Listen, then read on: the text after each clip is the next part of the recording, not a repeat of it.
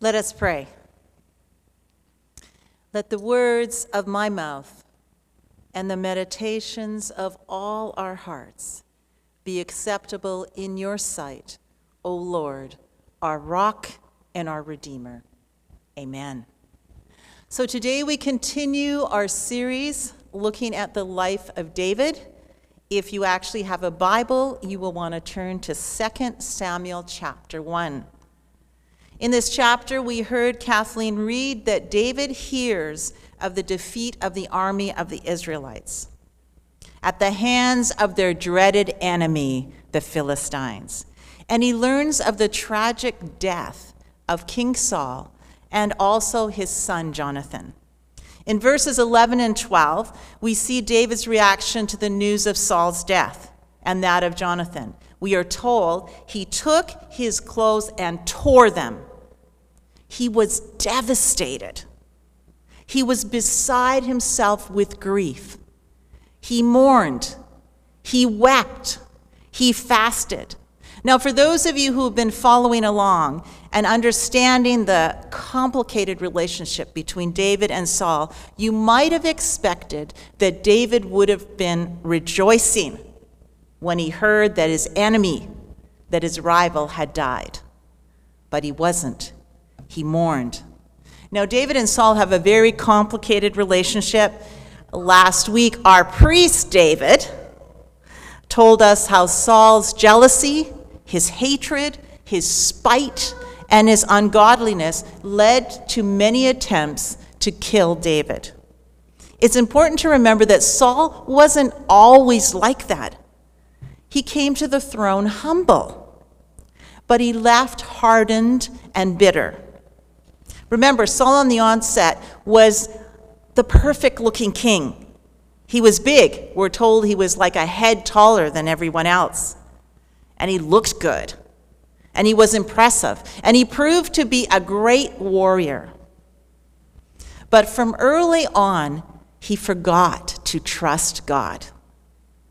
He forgot to follow his instructions, and he often took matters into his own hands. Saul quickly forgot who was giving him the victory. In Scripture, we are told God was grieved when he made Saul king. God did not want a king that was big and impressive and great in other people's eyes. He wanted a king that would obey him. And with David's anointing, and David's success in battle, Saul saw his grip on the throne slipping. So his desire to kill David grew and grew. David was forced to run. Now, it's so sad because we go from the first attempt to killing him to his death, and we don't understand that there was some eight years in between when David was on the run when David was hiding, when David was in the wilderness, when David was in caves, when David was fearful for his life as Saul and his army pursued him. The interesting thing was, as David was in the desert, many men gravitated towards him, so he himself traveled with an army. Several times we are told in those chapters before Saul's death that David had an opportunity two, maybe three times to actually take Saul's life. But in spite of his companions possibly egging him on, David did not kill Saul. You see, David realized that Saul was God's anointed. David believed that it was God's job to deal with Saul. God was completely able to deal with Saul. And David, unlike Saul, was not going to take God's matters into his own hands. So, thus, here we are. David has heard of the news of Saul, and he mourns. Please notice the contrast between Saul's hatred and David's love. Note verse 12. It says, All the men mourned with David. Now, remember, these are men that were in the wilderness with him. These were men that were fleeing too. These were men that probably hated Saul as much as David, and probably were happy to see that he had died. But they followed their leader's example and answered Saul's hatred with love, reminding each one of us here that hatred, bitterness, revenge, unforgiveness are chosen, not imposed. In the passage, we see that David's sorrow was first for Saul, and then for Jonathan, and then for the fallen men of Israel. One of the reasons that I love reading about David's life is we see a man after God's own heart. David loved God. David trusted God. David was not perfect. In fact, you see throughout his life that there are times of great success and there are times of great joy, but there is also times of colossal failure, great sadness, and all consuming sorrow. Whenever I read of David's raw emotions in Samuel, I identify more with his failings than I do with his sadness. I identify more with, with his struggle than I do with his success. For when I read even his Psalms, I find words of deep longing, and soul, my soul is questioning and finds words in his poems. David was not just a great king, as many of you know, he was also a great poet. And today's scripture, we see David craft a lament to express his deep sorrow. And through this lament, he gave the people of Israel a gift. He gave them a way to focus their loss, a way to process their grief, a way to explore their shocking realization that their king is dead a way to put into words their horrible, horrible, horrible grief. David's lament gave them permission to feel all the emotions they were feeling. In verse 17, David introduces his lament properly. He says this is a lament for Saul and Jonathan. The first part for Saul and Jonathan, and the second part for Jonathan alone. Now, David was a wise leader and he knew that he had to lead the nation in mourning. He told them to teach the children of Judah and to write it in the book of Jashar. Now, Jashar, that book, was probably a book that contained Israel's great deeds. David knew as a good leader how important it was for Israel to mourn the defeat. It's kind of like a prime minister that may order all flags to be flown at half mast. The lament was a sign of national mourning.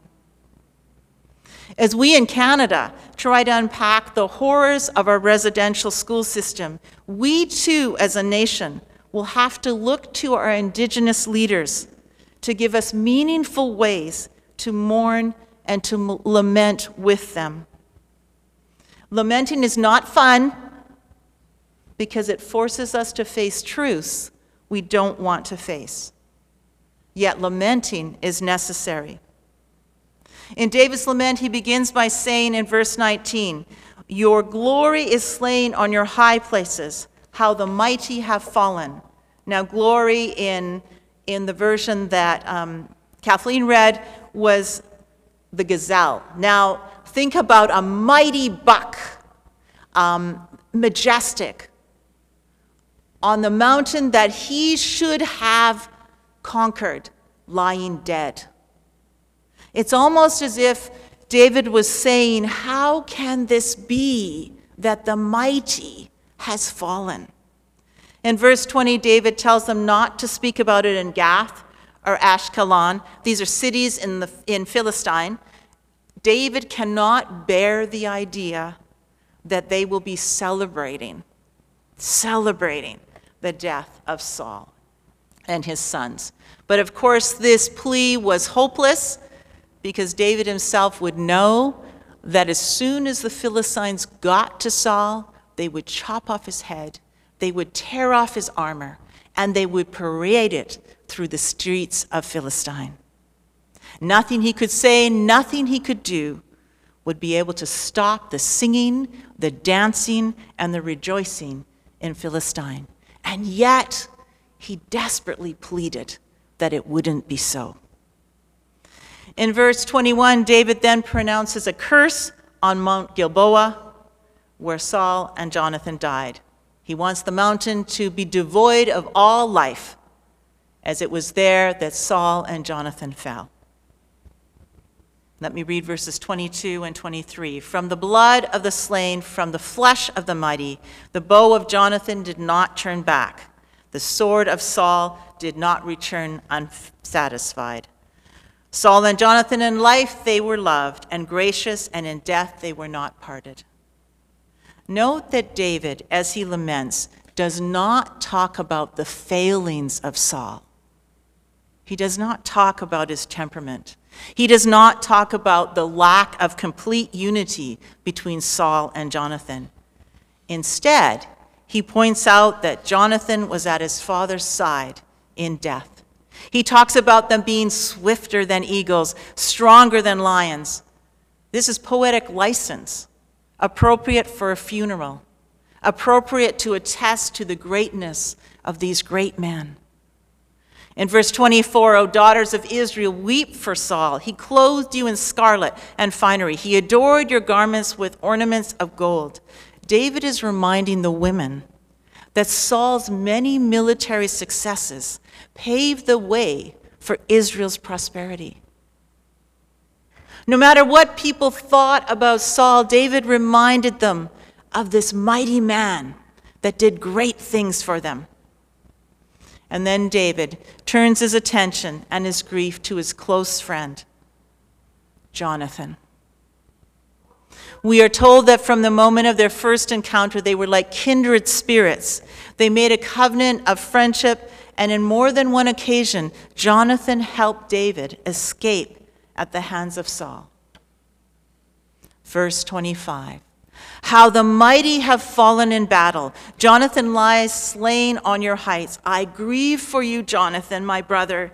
You were very dear to me.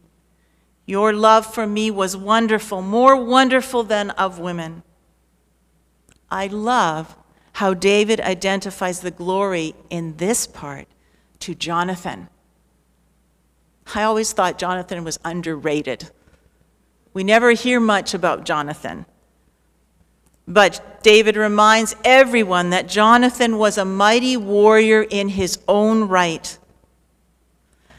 I wonder if you noticed that David had called the others to weep for Saul, but he was all consumed when he thought of Jonathan and addressed him personally. As if Jonathan was still alive. And you know, as we lament, as we miss people, we sometimes do that very thing. We sometimes speak to them as if they were right there. Jonathan was very dear to David. This would not have been of a surprise. Everyone knew that Jonathan was the rightful heir to the throne, yet he never clung to those rights. Jonathan's love for David was selfless. He recognized early on God's hand on David's life, and he wanted to help David reach his full potential. Many, many, many scholars have talked about the relationship between David and Jonathan.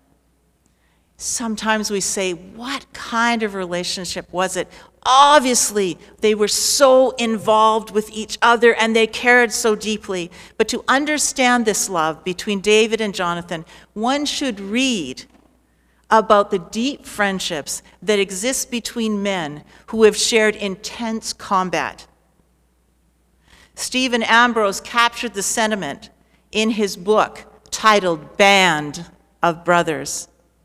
David and Jonathan became friends before Saul plotted to kill David, but it was when they were facing danger and intrigue and had to run and had to escape and had to evade Saul's murderous plots that their bond was intensified and their commitment to each other grew. Verse 27 How the mighty have fallen, the weapons of war have perished. David ends his lament coming to terms with the reality that Jonathan is among the fallen. The battle is over, and the weapons of war perished. David wanted all of Judah to know this lament. For families in Israel, remember, all had a place in this lament. It was not only Saul, it was not only David who died, but many sons and many husbands. So he gave them this lament so they could lament for their sons, for their husbands, as well as for their kingdom, as well as for their king, as well as for the king's sons. David was an inspired, poetic master. He knew the power of poetry. Even today, David's lament can play a part in helping each of us verbalize and sit in our grief. I just want to mention something you might not have noticed. It's very interesting in David's lament that he never mentions God. He never mentions God. He does not suggest that God's providence has any part in the event. In fact, it would be, considering the circumstances, inappropriate to say that God's providence has had any part in the event. But the fact that David does not mention God speaks volumes. We all know there's going to come a day when David will be able to celebrate and proclaim God's goodness and faithfulness, but this was not the day. David's lament reminds us that it is okay to take time to grieve, to mourn, to lament loss, any loss. David's lament reminds us that it's okay to feel all of the feelings we feel. He reminds us that sometimes we have to come together to share our grief and our loss. David reminds us that sometimes it's okay to have a hard time understanding God's providence during overwhelming grief. It is okay to ask for things that don't make sense. It's okay to want things that will never come to pass. During this season of COVID, many of us have faced incredible losses, and we have been unable to share them with each other. If you are someone who has faced a loss of any kind, as restrictions lift, I urge you to reach out to someone and to share your grief, and to share your sadness, and to share your longing, and to share your loneliness. Always remember that David, who will be back on Monday, and myself are willing to meet with you at any time. But for those of you who are not lamenting, who are feeling pretty good right now, please be mindful of all those around you who are lamenting. Be willing to sit with them and hear their lament and mourn with them. Let me end by reading a few verses of a powerful poem written by Richard Gillard Many of you may have heard these verses put to music. Brother, sister, let me be your servant. Let me be as Christ to you. Pray that I might have the grace to let you be my servant too. We are pilgrims on a journey. We are sisters and brothers on the road. We are here to help each other walk the mile and bear the load. I will hold the Christ light for you in the nighttime of your fear. I will hold my hand out to you. Speak the peace you long to hear. I will weep when you are weeping. When you laugh, I'll laugh with you.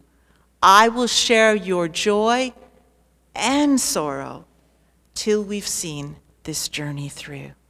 May God give each of us the grace to not only share in others' joys, but also in others' laments. Amen.